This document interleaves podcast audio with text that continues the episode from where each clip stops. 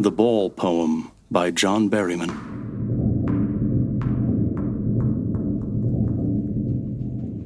What is the boy now who has lost his ball?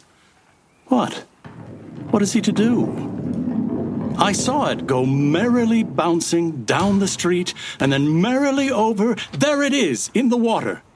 No use to say, oh, there are other balls. An ultimate shaking grief fixes the boy as he stands rigid, trembling, staring down all his young days into the harbor where his ball went. I would not intrude on him. A dime, another ball is worthless.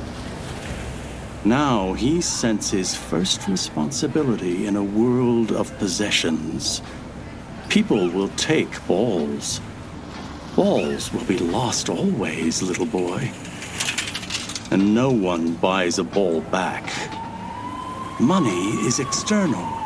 He is learning, well beyond his desperate eyes, the epistemology of loss, how to stand up. Knowing what every man must one day know, and most know many days, how to stand up. And gradually light returns to the street. A whistle blows.